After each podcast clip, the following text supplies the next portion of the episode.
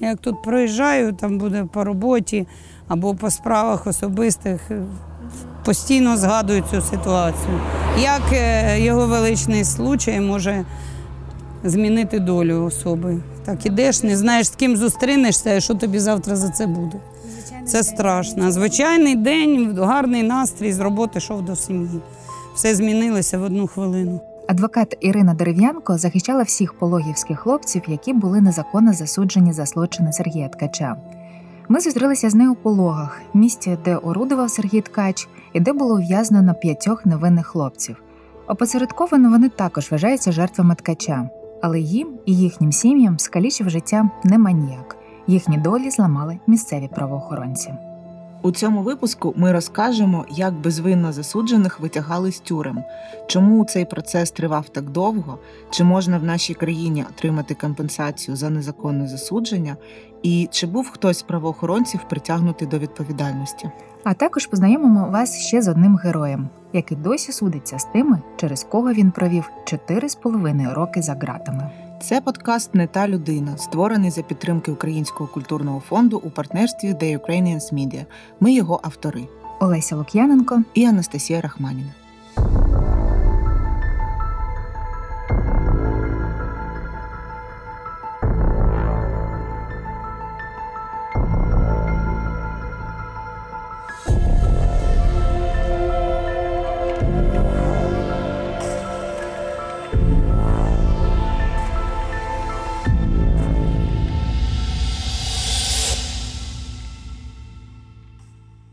Давай розкажемо про нашу поїздку в пологи. Ми до неї довго готувалися, вірніше налаштовувалися. У кожного з нас був свій образ, е, якесь своє сформоване бачення, виходячи з того, що ми вже читали, чули.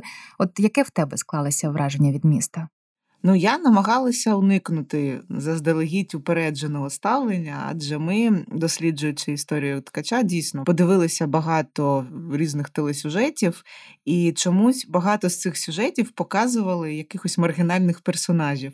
А насправді це звичайне провінційне місто, яких в Україні багато. В цьому місті є забудована саме як у місті центральна частина, а далі починається такий безмежний приватний сектор.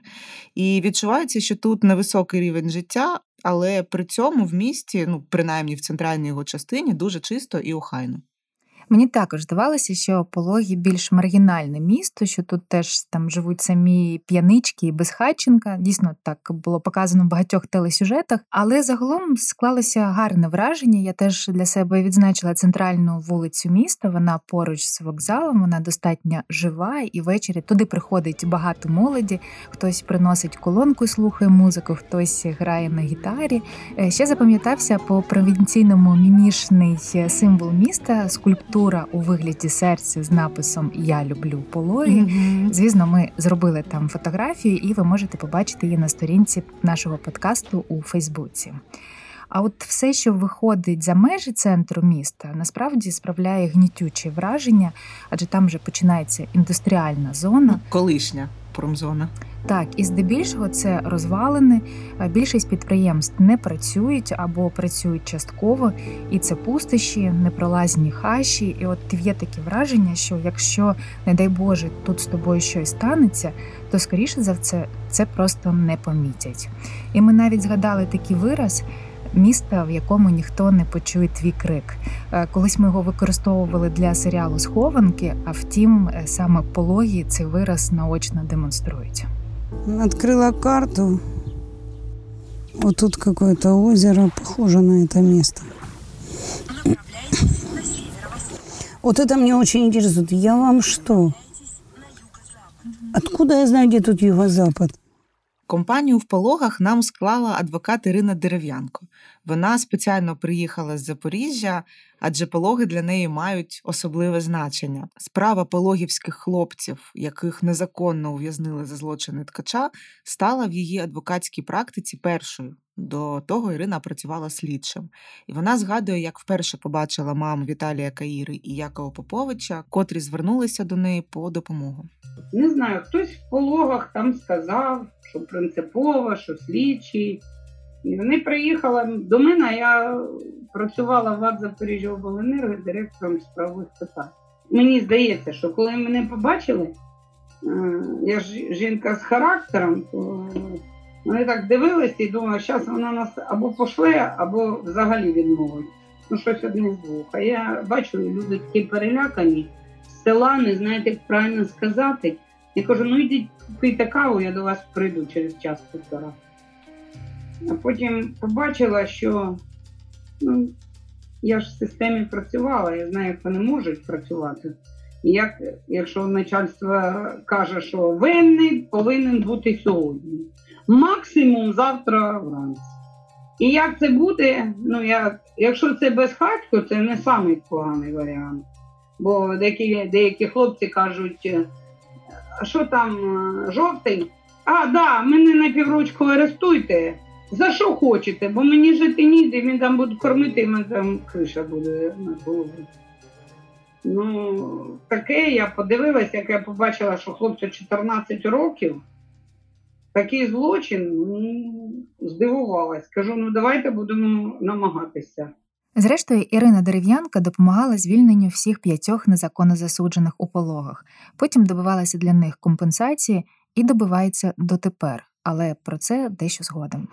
Це міст між е, містом Пологи і селом Пологи, на якому е, Віталій Каїра зустрівся з потерпілою, яку після декількох там годин або може і хвилин після цього вбив ткач.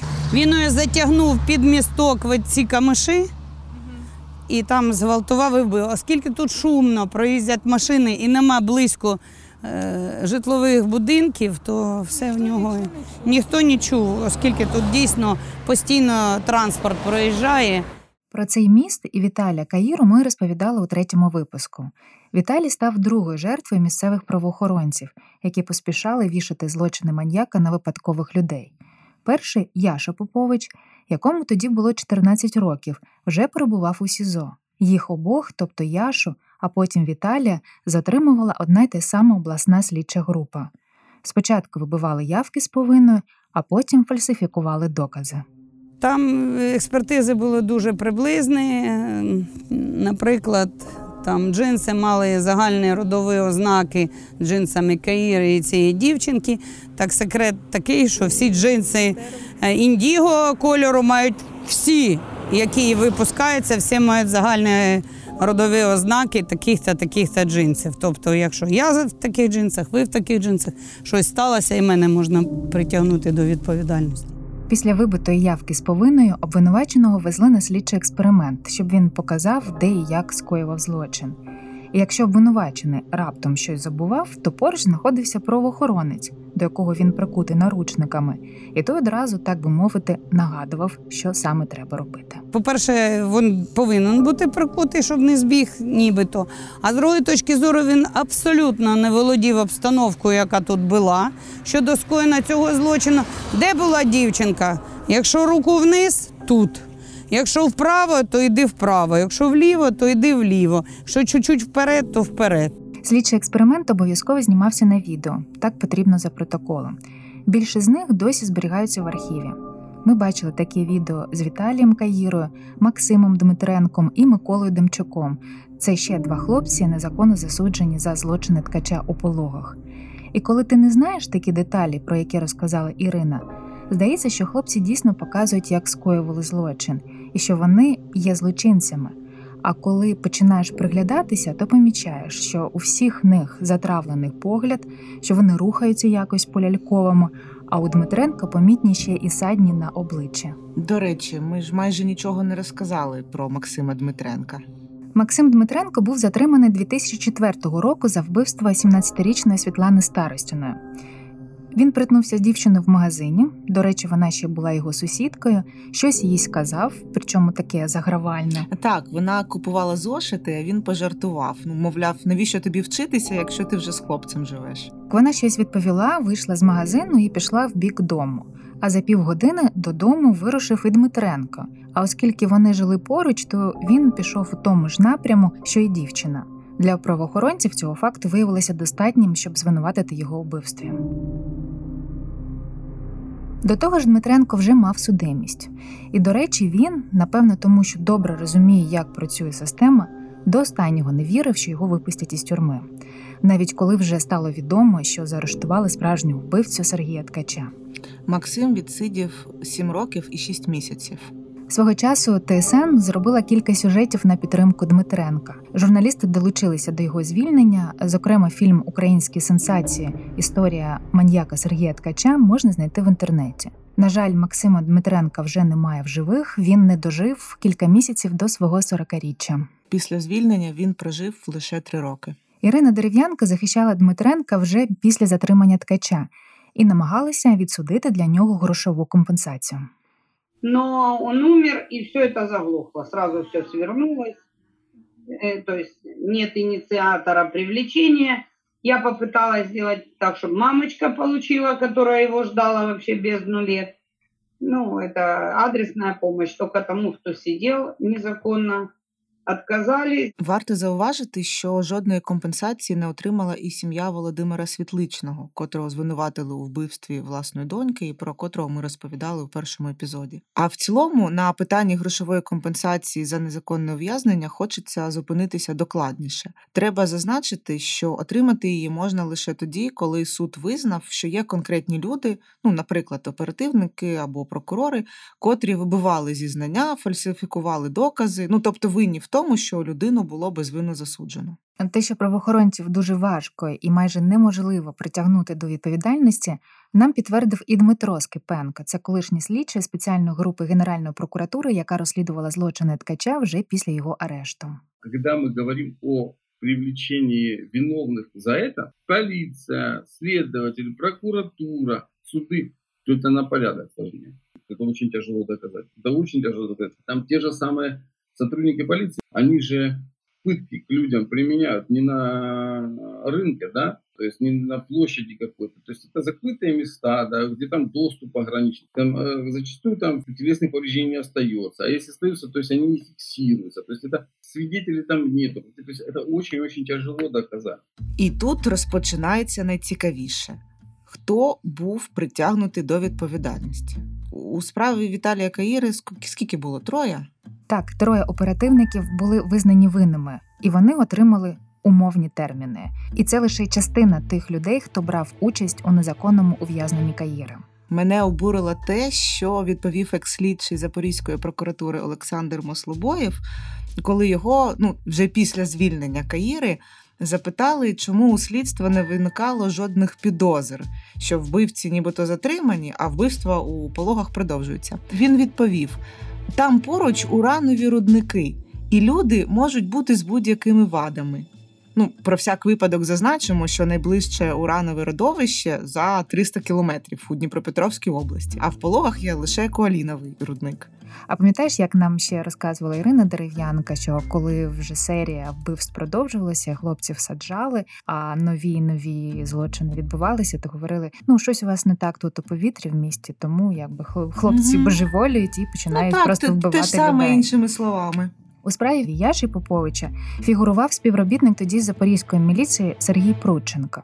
Саме він, за словами хлопців, погрожував їм наркоманами, що ті вб'ють їхні родини. Сергій Прудченка не притягувався до відповідальності. Сьогодні ця людина займає доволі високий пост у національній поліції. Он, кстати, и не привлекается, между прочим.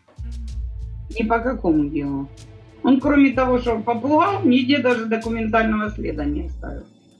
Он не привлекается ни в одном из ребят. Не притягувався до відповідальності і прокурор Реот, про якого нам Яша розповів у третьому випуску, і суддя Дутов, про якого нам вже розповідала мама Яші.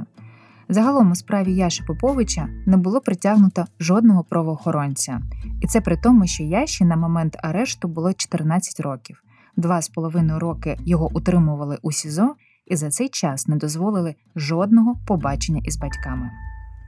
Яше ситуация была самая непонятная. Никто из работников полиции не привлечен был к уголовной ответственности. Нам, я несколько раз подавала такие заявления, такой интерпретации, такой интерпретации. Прокуратура Запорожской области нам уголовные дела не открывала. Она не видела в действиях работников Кстати, там какое-то заявление фігурувало, але мені його не демонстрировали. Про цю заяву відмову від претензій нам розповів вже сам Яша Попович. Він сказав, що його обманом змусили підписати цей документ, начебто, після того як його звільнили. Він святкував, тобто випивав з Дмитром Скипенком, тодішнім слідчим спеціальної групи Генеральної прокуратури, яка розслідувала злочини Сергія Ткача після його арешту, і власне допомагала звільненню незаконно засуджених, зокрема Яші Поповичу. І той підсунув йому такий документ. А Яша, не читаючи, підписав. І це підтвердила нам Галина Попович, мама Яші. Значит, сидели мы здесь, вот в прихожке. Скипенко, да. Э, 700-граммовая бутылка водки. Ну, мне всегда, знаете, было... э, раньше э, э, поросят держали, за- закуска была, мы посидели, он здесь спал. А, вот, а потом, когда мы немножко подпили, он, значит, вытаскивает документы. Вот ты подпиши. Вот тебе э, деньги уплатят и все. Обманул его, а э, э, Яша, не читая, подписал те документы. А потом, когда суд, оказывается, что он подписал документы, что он не имеет никакого отношения и дела до, э, значит, тех следователь из, э, следователь из Запорожья, да. Коли ми попросили Дмитра Скипенка прокоментувати цю ситуацію, він не підтвердив і не заперечив. Сказав, що якби такий документ і справді був, він все одно б ні на що не вплинув. Да, они, я, я был у них в гостях, а, да, мы выпили водку за то, что э, сын ос- э, освободил его. И вот эту ситуацию я знаю, не новая, я знаю, он же меня обвиняет. Э, Единственное, я могу сказать, вот что он же документы подписывал, э, когда там свои там явки с повинной, протоколы, что в итоге доказали, что он не так все, да, было.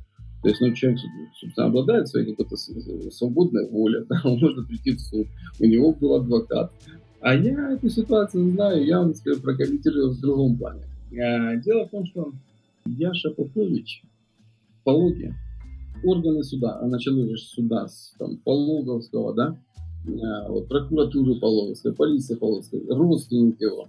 Вы приедете туда, они все скажут, ну, что это его рук дело. Они действительно так думают.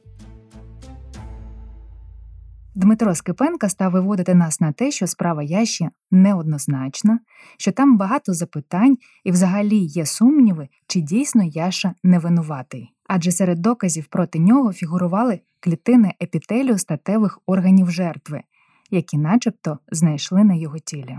Это были клетки рук, э, это не были влагалищные клетки однозначно. Ну, это как э, там вот у меня внук, внучка подрались, все что угодно можно взять с них, э, как дети, что кто-то кого-то поцарапал.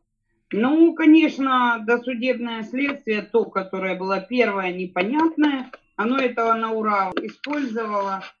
Ну, хотя мне удивительно, неудивительно, что люди контактируют, это может быть. Там, почесал ей ручку или почеши мне спинку, почесал спинку, у него эпителий под ногтями, но это ни о чем не говорит. Ну, в общем-то, эпителий он везде похож, как говорили генетики. Он, он похож, но имеет некоторые особенности. Особенности глазки закрыли или добавили.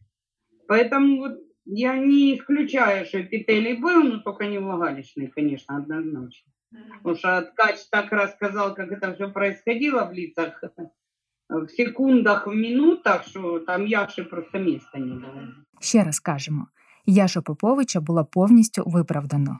І попри те, що ніхто з правоохоронців не поніс покарання за його засудження, адвокат Ірина Дерев'янка змогла добитися для нього виплати грошової компенсації. Такий позов направляється до держави, апелюючи тим, що його було заарештовано неповнолітнім. Серед пологівських хлопців, незаконно засуджених за злочини ткача, таку компенсацію отримав ще Віталій Каїра. Максим Дмитренко не встиг, він помер. Родичі Миколи Марусенка, це чоловік із психічним захворюванням, не стали судитися. А ось Микола Дмитренко, якого у 24 роки звинуватили у зґвалтуванні дівчини, жорстко били, зламали ногу і відправили за грати, досі судиться з правоохоронцями.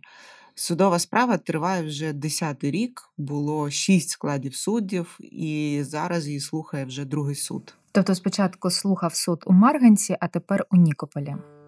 Я думаю, що ніхто не знає, що досі йде така справа.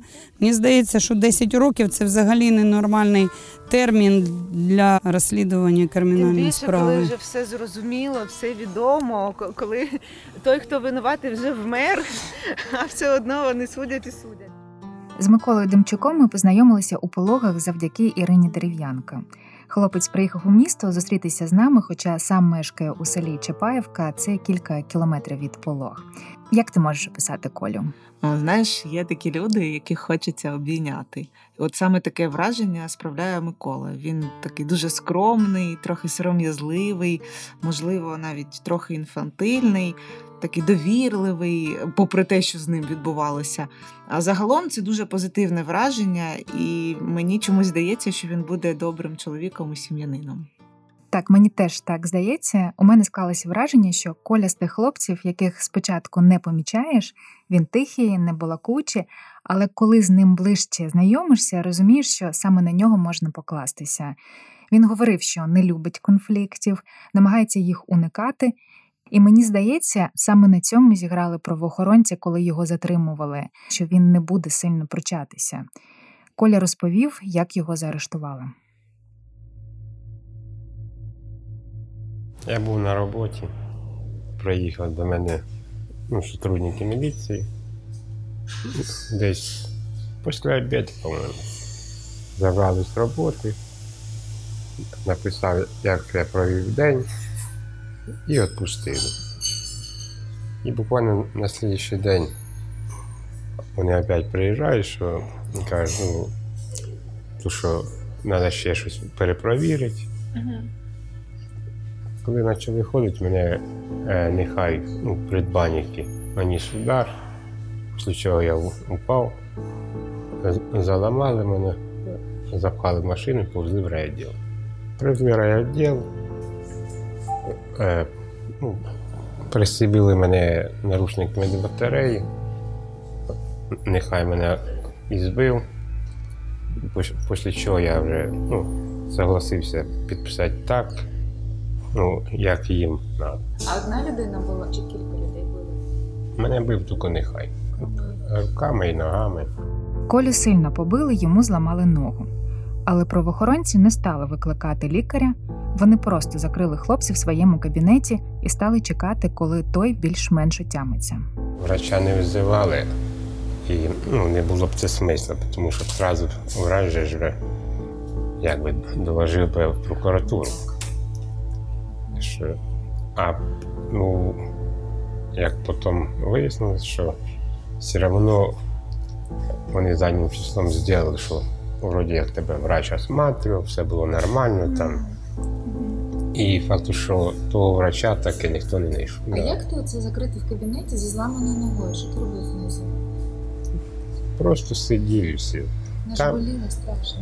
Ну, приходилось терпіти. Там комната 2 на 2, вона не така, що там здорова. Спав на, на столі, бо так там лягти не було. А що це ти за зарубки стали? Це?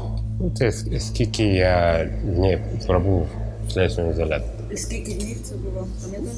Ну, там 10 це точно, ну, мабуть, десь більше. Давай ще окремо проговоримо. Більше 10 днів без лікаря і знеболювального, без їжі. От йому давали тільки воду, без ліжка. Микола нам розповідав, що спав просто на столі. Демчука утримували в кабінеті міліцейського відділку, тому що чекали, поки зникнуть очевидні сліди від побоїв, щоб відправити його до суду. Ми бачили цю стару будівлю міліцейського відділку. Наш звукорежисер не стримався тоді і заспівав. Если мент, мент, мент спросит, да, мент. Это уже им поставили, они жаловались, что у них поэтому плохие раскрываемости, что у них вообще очень все плохо запущено. И им выстроили здание. А Колю сюди притягнули? Колю сюда. І от тут був кабінет цей слідчий, Да. да. де його тримали? Що ми можемо сказати? Це дуже маленька, одноповерхова будівля на кілька кабінетів, де просто неможливо не помітити або не почути, що когось б'ють і утримують в кабінеті. Просто, вочевидь, всі, хто там тоді працював, закривали на це очі і вуха. Як я оце побув, по-моєму, днів 10, потім мене повезли на слідчий ізолятор. Е, бо пристегнутий я був, я не пам'ятаю, чи до них, а я. Ну, до когось був пристегнутий. І розказував і показував так само, як було, ну, було написано, явки сповідав. І поняті, як тоді підписалися, а понятими були двоє заключених, ну, і суточники, що на сутках сиділи, хоча по закону вони ж понятими не можуть. Судове засідання у справі Миколи Демчука тривало півгодини. Цього вистачило, щоб засудити хлопця до 10 років ув'язнення за зґвалтування. Хоча ті, хто вибивали з нього зізнання, обіцяли йому максимум 5 років.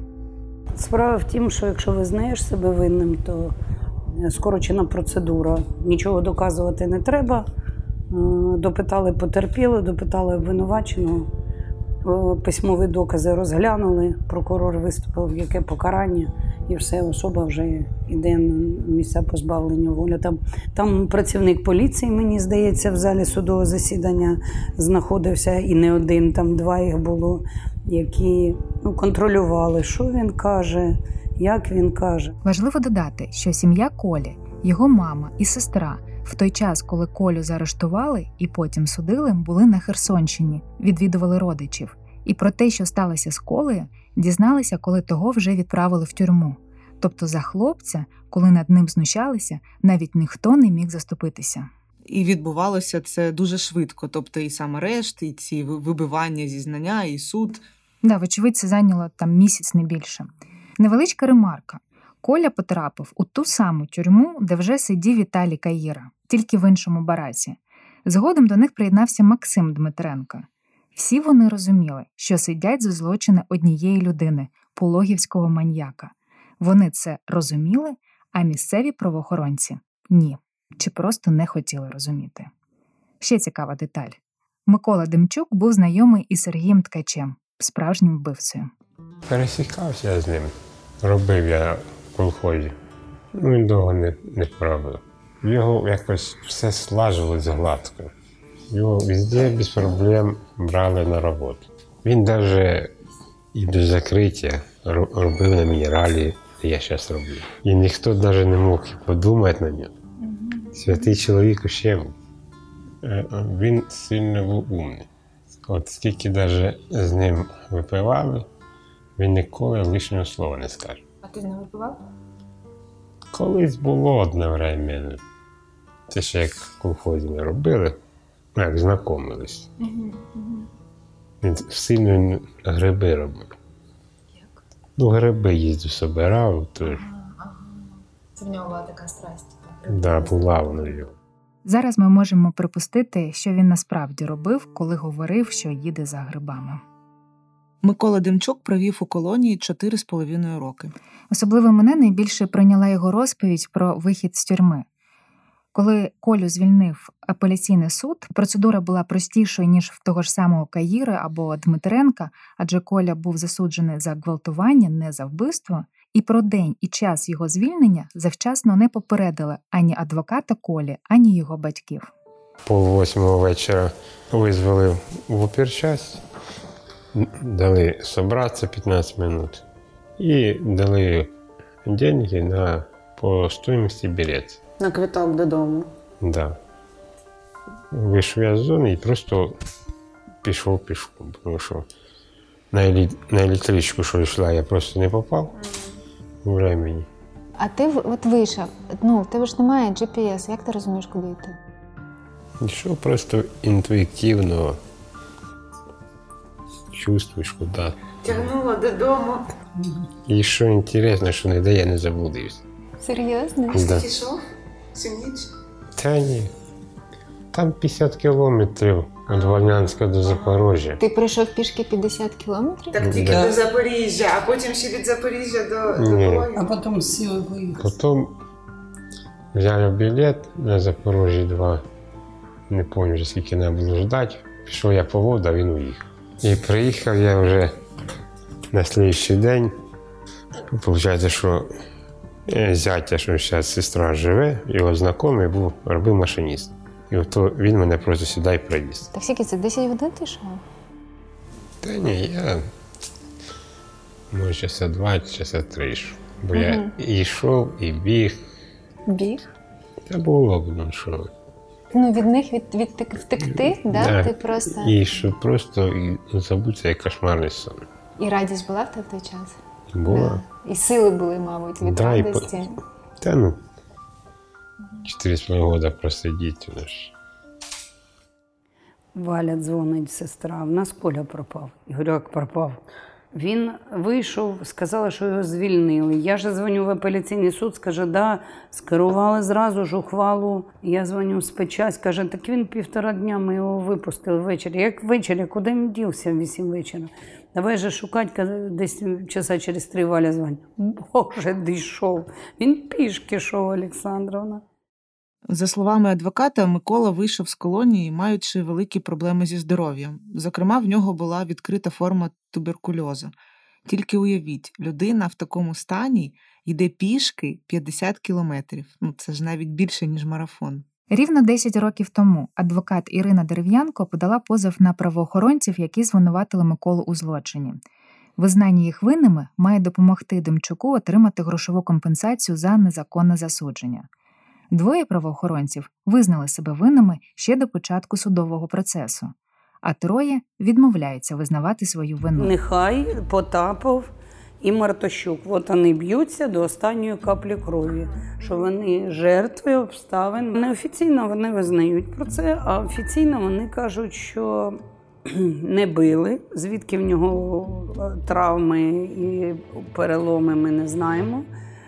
І він сам прийшов, написав явку, причому три рази. Суд триває вже десятий рік. І це при тому, що звинувачені так чи інакше не понесуть покарання. Максимум їх просто визнають винними і знімуть з них якісь надбавки, адже термін давності за злочин вже минув. За нашим законодавством термін такого злочину становить 8 років. Вона збила чотири складу суду в Марганецькому районному суді. Там були всі судді задіяні, вже немає там вільних суддів. І справу передали до е, Нікопольського районного суду. Ми тут слухаємо. Там так, ми доходили до якоїсь точки, повноваження в суді закінчились.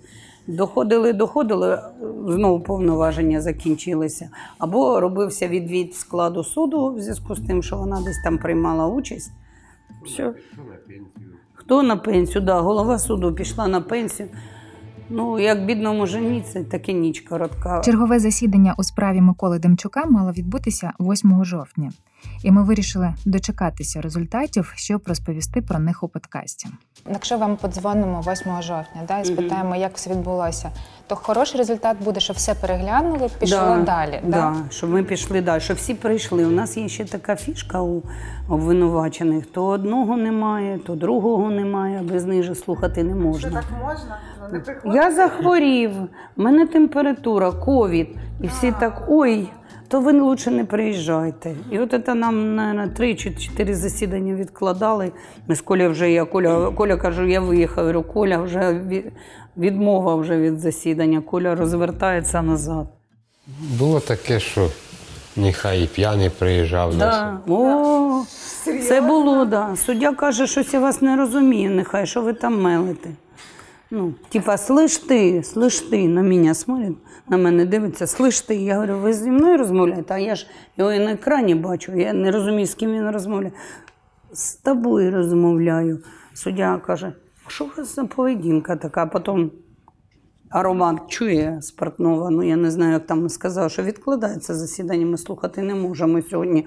У нас не в формі обвинувачений. А скажи, а нехай з тобою розмовляв? От, ну, тільки з тобою, тет-а-тет, поза судом. Ти з ним зустрічався? Так, в принципі, Нічого тобі не говорив. п'яного бачив, валявся до того. Да, в такому стані. Ого. Він як звільнився в Бо розрив. його, його, його бачив валявся, як це було? ну, там, де він живе, його там і обстикали. Там. На стресі був щодо звільнення. Він, він до сих пор не викисає. Вони знають про позов Колін в Пологовському районному суді і кажуть, будеш ти ще за грошима довго ходити. Ми взяли номери телефонів е, на сайті Нікопольського суду і зателефонували, щоб дізнатися, як можна потрапити на засідання. Але по кожному з номерів обірвався дзвінок. Як потім з'ясувала наш продюсер, вона допомагала нам знайти інші контакти. Телефони відключили через заборгованість. Ми спробували відправити їм лист з проханням відвідати засідання, але виявилося, що Укрпошті Нікопольський суд також винний, тож листи йому не доставляють. Зрештою, ми надіслали електронного листа і більше ніж за тиждень отримали відповідь, що засідання відбуватиметься онлайн і що згідно законодавства доступ до нього відкритий, але нас попередили, що посилання на трансляцію не дають. Якщо хочете послухати, приїжджайте в Нікополь і дивіться відео в коридорі суду. І квінтесенція абсурду. 8 жовтня засідання не відбулося. Ми додзвонилися одному з помічників Нікопольського суду, і він нам пояснив причину. Пологовский суд не вышел на видеоконференцию в связи с тем, что у них был занят э, зал для видеоконференции. Ну, вот я так скажу, вот у нас в суде, ну, сейчас, по крайней мере, лучшая ситуация, но до этого у нас было всего три зала на 8 человек. То есть не у всех получалось, так скажем, попасть в судебное заседание. Вот у нас приходят люди, которые назначат видеоконференцию, они говорят, у нас с другого суда назначили к вам видеоконференцию, а у нас там идет судебное заседание. И как бы пустить их в зал, получится прервать заседание, ну, судья тоже свое не будет заседание прерывать, только потому что пришло ухвала на видеоконференцию с другого суда. М, Як накладки відбуваються. А да, ви да, да, да. не можете це врахувати по часу? Ви ж знаєте, скільки засідання буде відбуватися? Не-не-не. Ну, смотрите, я сейчас вам пример приведу. Сегодня э, вот у нас есть дело, при- привели там 15 свидетелей по делу, и оно может длиться несколько часов. А Бывает, что э, не явился адвокат, и дело перенесли. Мы не знаем, сколько дело может длиться. Оно бывает иногда вот там за полчаса заседания проходит, иногда 10 минут, иногда вообще за 5 минут, а иногда там 5-6 часов длится. Адвокат Ірина Дерев'янко впевнена, що увага громадськості і ЗМІ пришвидшила б цей процес. Може, якісь були більш змістовні засідання. Ми прийшли, послухали два документи. Суддя каже: «А ну все на сьогодні, все в мене інші справи. Якщо б може були е, фахівці, там журналісти, е, спитати, а чого так швидко, чого 20 хвилин засідання, а не півдня або 3 години засідання. Тобто воно так ось якось нікому не інтересно. Втім, ми дуже сподіваємося, що найближчим часом справа Колі Демчука буде вирішена, і він отримає грошову компенсацію і полагодить свій будинок або купить інший, як про це мріє, заведе сім'ю і житиме спокійним життям. В пологах у нас була ще одна важлива справа. Ми хотіли знайти Олександра Поповича, двоюрідного брата Яші Поповича, який, як нам розповіли, досі впевнений, що саме Яша вбив його дев'ятирічну доньку. Вони відкриють, ми скажемо: доброго дня, ми знімальна група, приїхали з Києва. От е, тут у вас таке відбулося, да? скажіть. Тут, скоріш за все, він вже закриє двері і піде. Да, я думаю, що треба так сказати, що ми отут і ми хотів задати вам кілька запитань. Якщо вони скажуть ні, ми скажемо, типу, чому чи не хочу, да, і це теж буде якийсь результат вже принаймні. Ми знайшли Олександра, але про це в наступному випуску.